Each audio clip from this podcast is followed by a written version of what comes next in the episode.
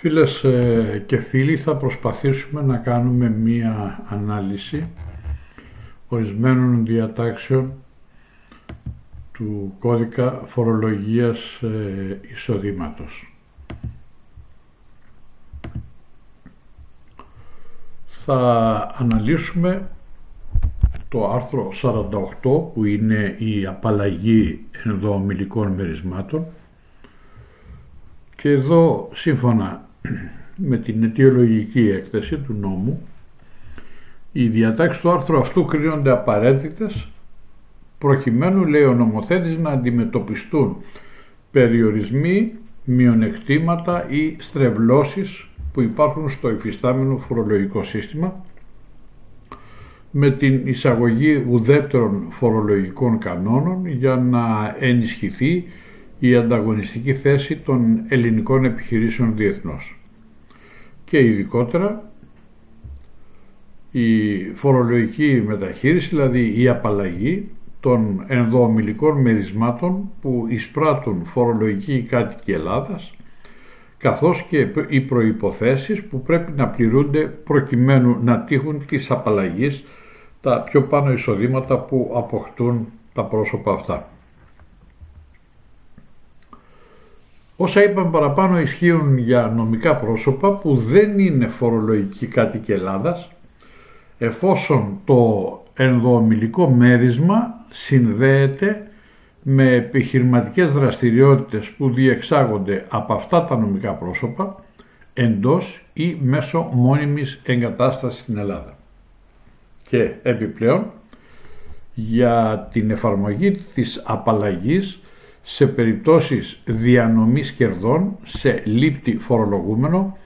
που δεν έχει διακρατήσει το ελάχιστο προβλεπόμενο ποσοστό συμμετοχής του καθορίζεται έτσι μια ειδική διαδικασία προσωρινής απαλλαγής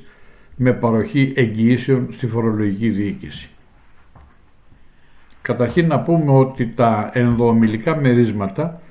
που εισπράττει ένα νομικό πρόσωπο που είναι φορολογικός κάτοικος Ελλάδας απαλλάσσονται από το φόρο εάν το νομικό πρόσωπο που προβαίνει στην διανομή έχει κάποιες προϋποθέσεις. Και αυτές οι προϋποθέσεις είναι πρώτον να περιλαμβάνεται στους τύπους που απαριθμούνται στο παράρτημα 1 μέρος α της οδηγίας 2011-96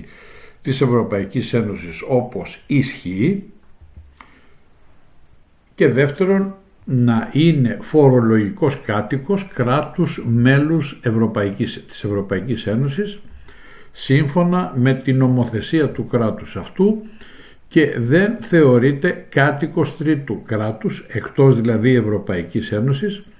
κατ' εφαρμογή όρων σύμβασης αποφυγής διπλής φορολογίας που έχει συναυθεί με αυτό το τρίτο κράτος. Και τρίτον, να υπόκειται χωρίς την δυνατότητα επιλογής ή απαλλαγής σε έναν από τους φόρους που αναφέρονται στο παράρτημα 1 μέρος Β της οδηγίας που αναφέραμε η 2011-96 Ευρωπαϊκής Ένωσης ή σε οποιοδήποτε άλλο φόρο αντικαταστήσει έναν από τους φόρους αυτούς. Επίσης, ο λήπτης φορολογούμενος να κατέχει ελάχιστο ποσοστό συμμετοχής τουλάχιστον 10% της αξίας ή του πλήθους του μετοχικού ή βασικού κεφαλαίου ή των δικαιωμάτων ψήφου του νομικού προσώπου που διανέμει. Πέμπτον, το ελάχιστο ποσοστό συμμετοχής διακρατείται τουλάχιστον για 24 μήνες. Η παράγραφος αυτή όπως την αναφέραμε μπήκε όπως έχει αντικατασταθεί με την περίπτωση 11α της υποπαραγράφου δέλτα, δέλτα 1 της παραγράφου δέλτα του άρθρου 1 του νόμου 4254 του 14 και ισχύει από την 1η Πρώτου του 14 σύμφωνα με την περίπτωση 23 της ίδιας υποπαραγράφου Δ1. Εδώ λοιπόν στην παράγραφο Δέλτα αναφέρεται ο νομοθέτης σε ρυθμίσεις θεμάτων Γενικής Γραμματείας Δημοσίων Εσόδων. και μας λέει ότι με την περίπτωση 11 τροποποιείται το άρθρο 48 προκειμένου η απαλλαγή από την παρακράτηση να καταλαμβάνει μόνο τα ενδοομιλικά μερίσματα που εισπράττουν νομικά πρόσωπα φορολογική κάτοικοι Ελλάδας από θυγατρικές τους εταιρείες που είναι φορολογικοί κάτοικοι σε κράτος μέλος της Ευρωπαϊκής Ένωσης ή του Ευρωπαϊκού Οικονομικού Χώρου. Και με την τροποποίηση της παραγράφου 2 περιορίζεται η απαλλαγή μόνο στα ενδοομιλικά μερίσματα που εισπράττουν μόνιμες εγκαταστάσεις εταιριών φορολογικών κατοίκων σε άλλα κράτη, μέλη της Ευρωπαϊκής Ένωσης ή του Ευρωπαϊκού Οικονομικού Χώρου. Δηλαδή, με την νομοτεχνική αυτή επεξεργασία της παραγράφου 3 του άρθρου 48 αποσαφηνίζεται το πότε καταπίπτει η εγγυητική επιστολή υπέρ του ελληνικού δημοσίου. Με την περίπτωση 15 γίνεται νομοτεχνική επεξεργασία στην παράγραφο 3 του άρθρου 63 ώστε να καθίσταται σαφές το πότε καταπίπτει η εγγυητική επιστολή υπέρ του ελληνικού δημοσίου. Από το Υπουργείο Οικονομικών βέβαια έχουν εκδοθεί οι πιο κάτω που θα σας πω εγκύκλοι πολυγραφημένες σχετικά με το άρθρο αυτό όπως είναι η ΠΟΛ 1181 του 2016 που παρέχει διευκρινήσεις για τις διατάξεις των άρθρων 48 παράγραφος 6 και 72 παράγραφος 40 του κώδικα φορολογίας εισοδήματος όπως αυτές έχουν προσθεθεί με το άρθρο 8 του νόμου 4378 του 2016 σχετικά με το κοινό φορολογικό καθεστώς το οποίο ισχύει για τις μητρικές και τις θηγατρικές εταιρείες διαφορετικών κρατών μελών. Επίσης η απόφαση 1131-644 του 2016 που με αυτή διευκρινίσει δίνει διευκρινήσεις σχετικά με την εφαρμογή των διατάξεων της παραγράφου 4 του άρθρου 48 του 4172 του 13 η απόφαση 11.062.80 του 2015 εδώ έχουμε εφαρμογή των διατάξεων του άρθρου 48 του 41.72 του 13 είναι η ΠΟΛ 1121 του 2015 η οποία αναφέρεται σε φορολογική μεταχείριση των μερισμάτων που λαμβάνουν νομικά πρόσωπα από την κοινοπραξία στην οποία συμμετέχουν και η ΠΟΛ 1039 του 2015 με την οποία δίνονται οδηγίες για την εφαρμογή των άρθρων 48 και 63 του 4172 αναφορικά με την απαλλαγή ενδοομιλικών μερισμάτων και την παρακράτηση φόρου ενδοομιλικών πληρωμών. Η προηγούμενη παράγραφος που είπαμε ισχύει επίσης για τα ενδοομιλικά μερίσματα που εισπράττονται από μόνιμες εγκαταστάσεις εταιριών άλλων κρατών μελών που βρίσκονται στην Ελλάδα και προέρχονται από τις θηγατρικές τους σε ένα άλλο κράτος μέλος. Η παράγραφος 2 μπήκε όπως έχει αντικατασταθεί με την περίπτωση 11β της υποπαραγράφου Δ1 της παραγράφου Δ του άρθρου 1 του νόμου 4254 του 2014 και ισχύει από 1η Πρώτου 14 σύμφωνα όπως είπαμε με την περίπτωση 23 της ίδιας υποπαραγράφου Δ1. Τώρα,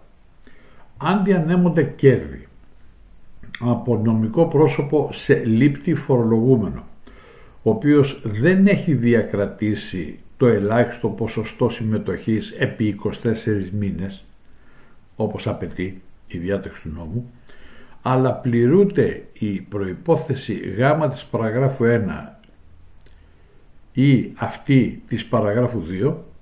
ο λήπτης φορολογούμενος μπορεί προσωρινά να ζητήσει την απαλλαγή που προβλέπεται στις παραγράφους αυτές εφόσον καταθέσει στη φορολογική διοίκηση εγγυητική επιστολή υπέρ του ελληνικού δημοσίου η οποία θα είναι ίση με το ποσό του φόρου που θα όφιλε να καταβάλει σε περίπτωση μη χορήγησης απαλλαγής.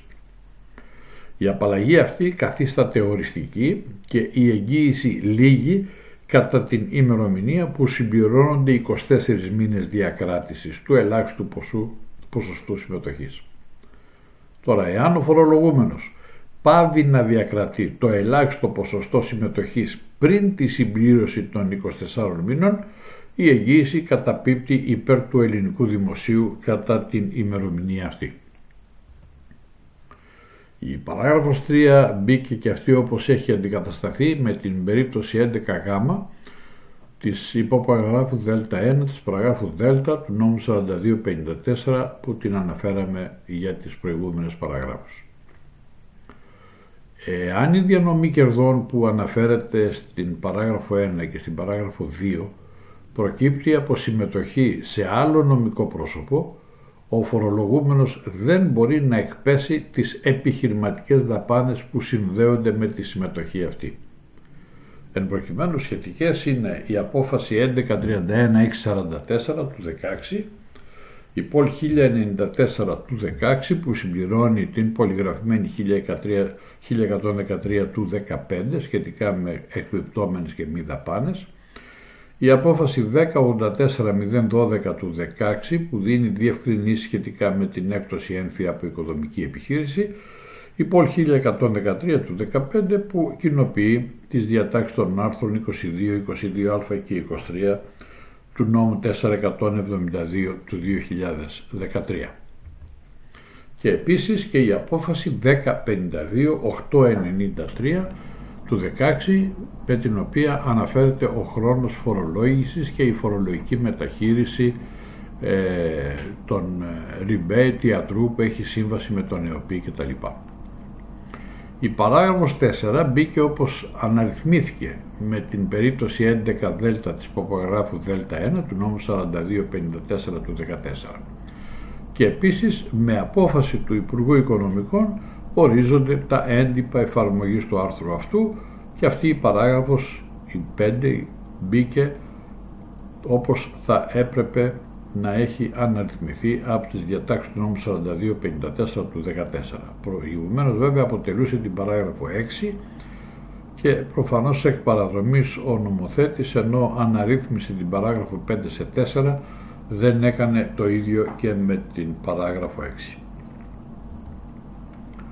Τώρα, η διατάξη των παραγράφων 1 και 2 όσον αφορά στα ενδομιλικά μερίσματα από άλλο κράτος μέλος της Ευρωπαϊκής Ένωσης εφαρμόζονται για διανομές κερδών στο βαθμό που τα εν λόγω κέρδη δεν εκπίπτουν από τη θηγατρική και δεν εφαρμόζονται στο βαθμό που τα κέρδη αυτά εκπίπτουν από τη θηγατρική. Η παράγραφος 6 μπήκε όπως προσθέθηκε με την παράγραφο 1 του άρθρου 8 του νόμου 4378 του 16 και ισχύει για εισοδήματα που αποκτώνται στα φορολογικά έτη που αρχίζουν από την 1η Ιανουαρίου του 16 και μετά καθώς και για πληρωμές που πραγματοποιούνται από 1η Ιανουαρίου του 16 και μετά σύμφωνα πάντα με την παράγραφο 4 του ίδιου άρθρου 8. Η ΠΟΛ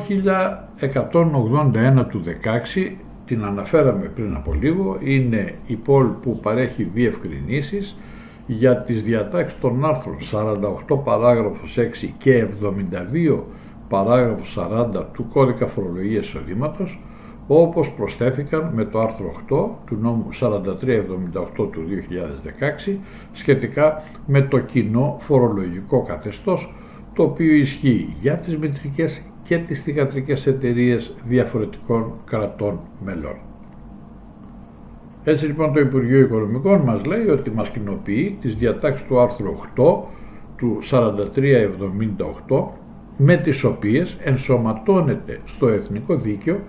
το περιεχόμενο των διατάξεων των υπαρθμών 214 κάθετος 86 Ευρωπαϊκής Ένωσης του 14 2.15 κάθετος 121 Ευρωπαϊκής Ένωσης του 2015 που είναι δηλαδή οδηγίες του Συμβουλίου της Ευρωπαϊκής Ένωσης με τις οποίες τροποποιείται η 2011 κάθετος 96 της Ευρωπαϊκής Ένωσης η οποία και αυτή είναι οδηγία του Συμβουλίου σχετικά με το κοινό φορολογικό καθεστώς το οποίο ισχύει για τις μητρικές και τις θηγατρικές εταιρείες διαφορετικών κρατών μελών και μας παρέχει οδηγίες για την ορθή και ομοιόμορφη εφαρμογή τους. Τι μας λέει λοιπόν, μας λέει ότι με τις διατάξεις παραγράφου 1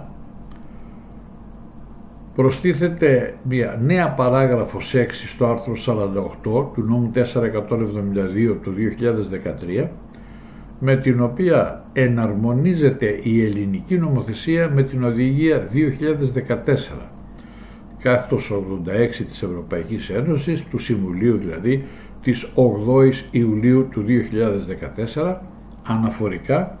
με την φορολογική μεταχείριση των υβριδικών συμμετοχικών δανείων μεταξύ συνδεδεμένων επιχειρήσεων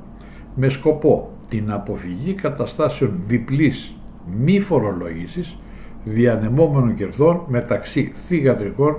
και μητρικών εταιριών διαφορετικών κρατών μελών. Τι μας λέει, μας λέει ότι τα υβριδικά συμμετοχικά δάνεια είναι χρηματοοικονομικά εργαλεία που μπορούν να χρησιμοποιηθούν από τις επιχειρήσεις